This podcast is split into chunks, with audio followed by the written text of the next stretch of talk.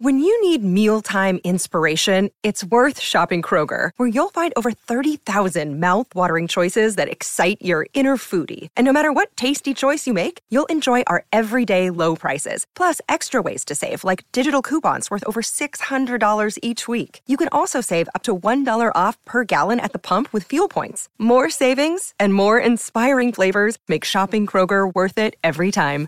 Kroger, fresh for everyone. Fuel restrictions apply. The definition of a baller. That's me. C H I N G. Last segment of the hour, but you can always catch us on Morning Dump to follow wherever you get your podcasts. You can also catch Betting Bites there as well, and you can catch the Sports Six Pack a little bit later on. That's by going to Herd at Sports. But if you missed anything on the show today, feel free to go back to Hail Varsity Radio's podcast page, and you can catch the full show there. Let's welcome in Jacob Padilla, staff writer for Hail Varsity, one of our guys. And if you want access to Hail Varsity, make sure to get a subscription by using the promo code AR for a monthly subscription or DB for that yearly subscription, and you can see Jacob's work all the time. Jacob, thanks for joining us this morning. Thanks for having me, guys. Hey, Hi, JP. let's talk Nebraska volleyball because you know we're getting closer now. We're getting almost almost to the day that Nebraska, being the two seed, takes on Delaware State, and they may have to overcome some adversity of their own during this NCAA tournament. The team's experiencing significant setbacks with the loss of Kenzie Knuckles, but how have you seen this squad readjust? Yeah, I mean, it feels like uh, readjusting is all they've done this season. Um, they've hardly been able to play with the same lineup with everybody in the same roles for more than a couple weeks in a row before something has happened with injury or a decision to try to change something up or um so th- they've been having to do this all season long and this is just the, the latest edition of it it's uh, it's really unfortunate Kenzie Knuckles was a, a huge part of what they were doing and obviously you never want to see a career end on injury but um they, and they had to kind of adjust on the fly there where the, it happened last Wednesday. They only got a couple of days to get ready and then had to play two top 10 teams. So um, I, I think we, we didn't see them play their best.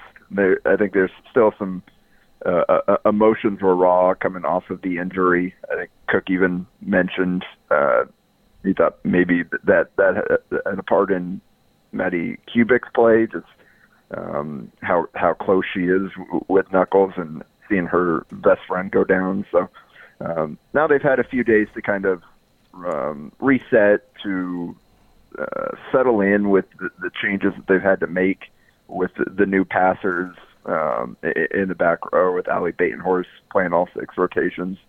Um, so that's kind of they're hoping that this week has been enough to kind of iron out some of the the things that we saw uh, against Wisconsin and Minnesota that um, that led to some struggles, and ho- hopefully they can kind of lock in here and uh, rediscover the level of play they they had, or at least close to it, go- going into that last week. Safe to say that Hames and Batenhorst, like their roles are kind of, uh, I don't want to say disjointed, but like they change tremendously kind of behind the scenes, right, in terms of rotations and how they have to play?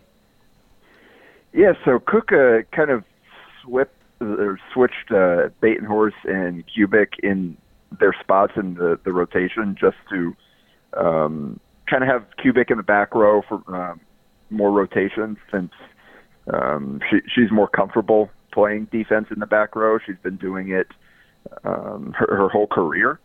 Um, so the, the, trying to trying to make it a little easier on Batenhorst playing six rotations for the, the first real time. She's she's done it for stretches early on when Cook was kind of experimenting with the the different pins last season, but she she's been basically three rotations all season long. So it's not easy to to, do that to play all six rotations Mhm. and still be able to be effective in all phases of the game. Um, and I think we saw Batenhorst kind of working through that. She struggled a, a bit after playing well. Or she had like five solid matches in a row leading up to that last weekend. Um, so um, ho- hopefully she was able to kind of learn from that, um, be able to, to watch the tape and figure out. And then, like I said, Kubik struggled a little bit as well. Ho- hopefully she's able to kind of bounce back because they need her playing like the the all conference player that that she is in order for them to make a run here.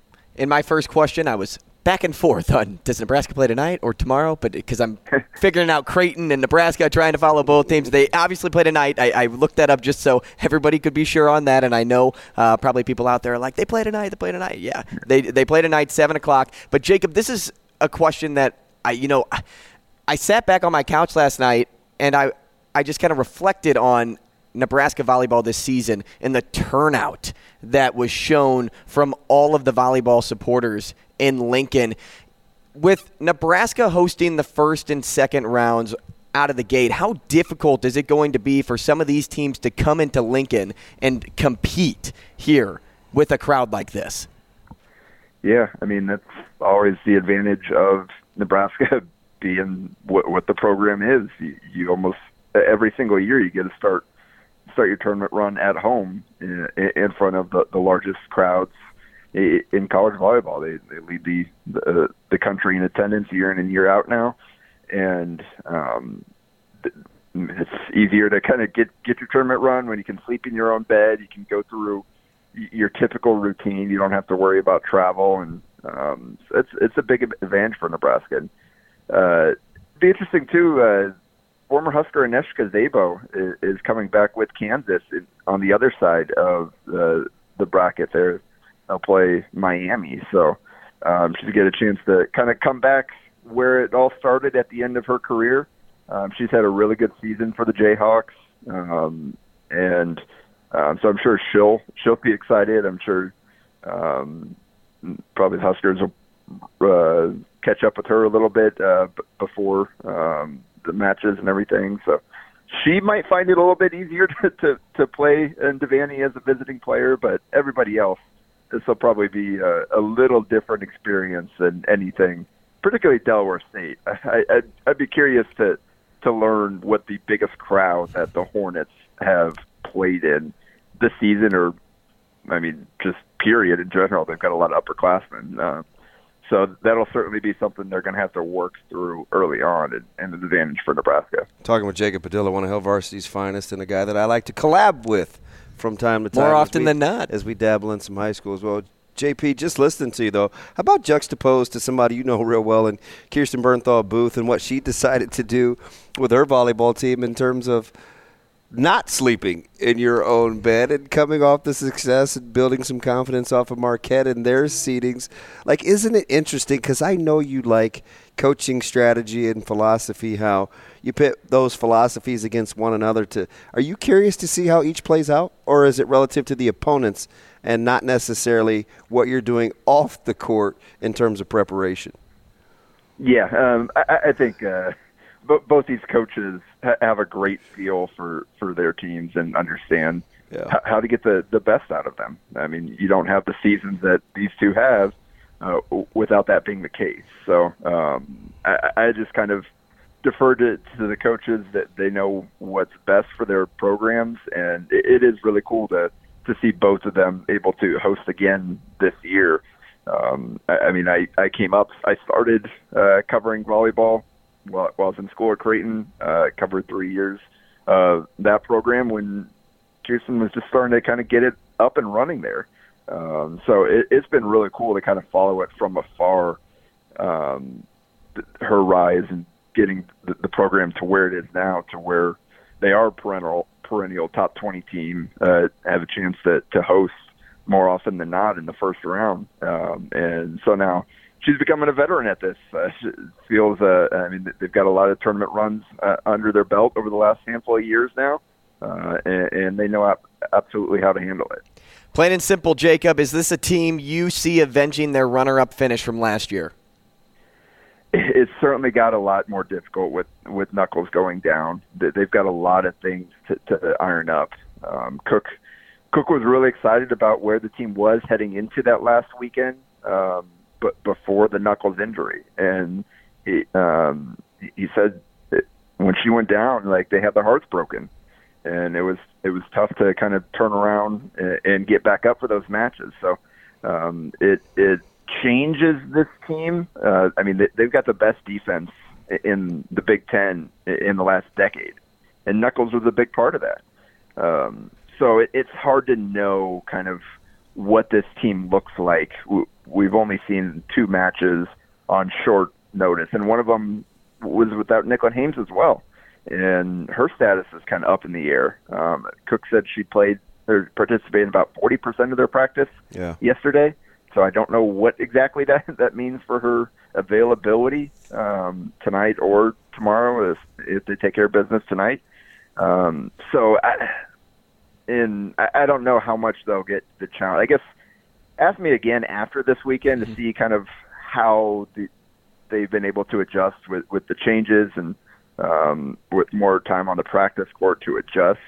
We'll- see what they look like coming out of this matchup. Um, the, these two matchups, I guess, because it's hard to know what kind of this team is now with the changes. I I think they still believe they they can make a deep run, um, and that's the most important part. But um, again, we'll have to see how how it plays out. Jake, I kind of Jacob, I kind of feel for you on a on a funny note before we let you go. I know high, high school basketball starts, and you and I both agreed that uh, Bellevue West is is the consensus number one. We were talking to Nick Ball earlier, and he was talking about Grady Dick and his maturation and only being 18 years old. And I was thinking, uh, as we both agreed, the best player in the state uh, right now is Josiah Dotzler. Hard to believe Josiah is a full year older and some change than Grady Dick. Good on Bellevue West uh, and that team. And I feel bad, Jacob, that you can't start by covering high school basketball tonight, man. I'm sentimentally you ha- you're tugging at my heartstrings, man, as you do your job covering volleyball. Yeah, um, I'll, I'll get to a, I'll get out to a game or two on Saturday. Um, have a chance to get to, to one of these kind of little mini tournament finals. Um, so that that time of year, you got to juggle around. Um, can't get everything. Uh, I would Thanks, like Jacob. to, Thanks, Jake. Appreciate you. We hope that everyone out there knows too. No matter what reactions have been said on the show today, that it came from a great place. We'll see you tomorrow.